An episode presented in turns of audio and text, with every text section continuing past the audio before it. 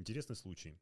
В апреле 2013 года неизвестными был осуществлен взлом твиттера новостного портала Associated Press. Была осуществлена публикация записи о взрывах двух бомб в Белом доме. Эту короткую новость из социальной сети составляли лишь несколько слов. Взорван Белый дом. Барак Обама получил ранение.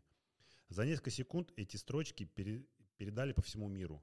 Издание всегда имело солидную и надежную репутацию, и не доверять ему не было никакого смысла.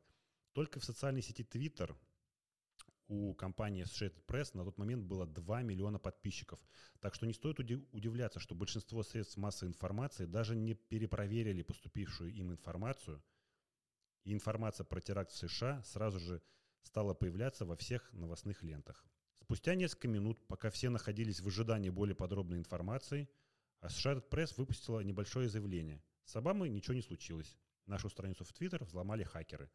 В последующие полчаса не стоит воспринимать всерьез прочитанные там новости. Но панику было не остановить. Традиционный ежеднев, ежедневный выход в, к представителям СМИ пресс-секретаря Белого дома начался с беседы о самочувствии американского президента.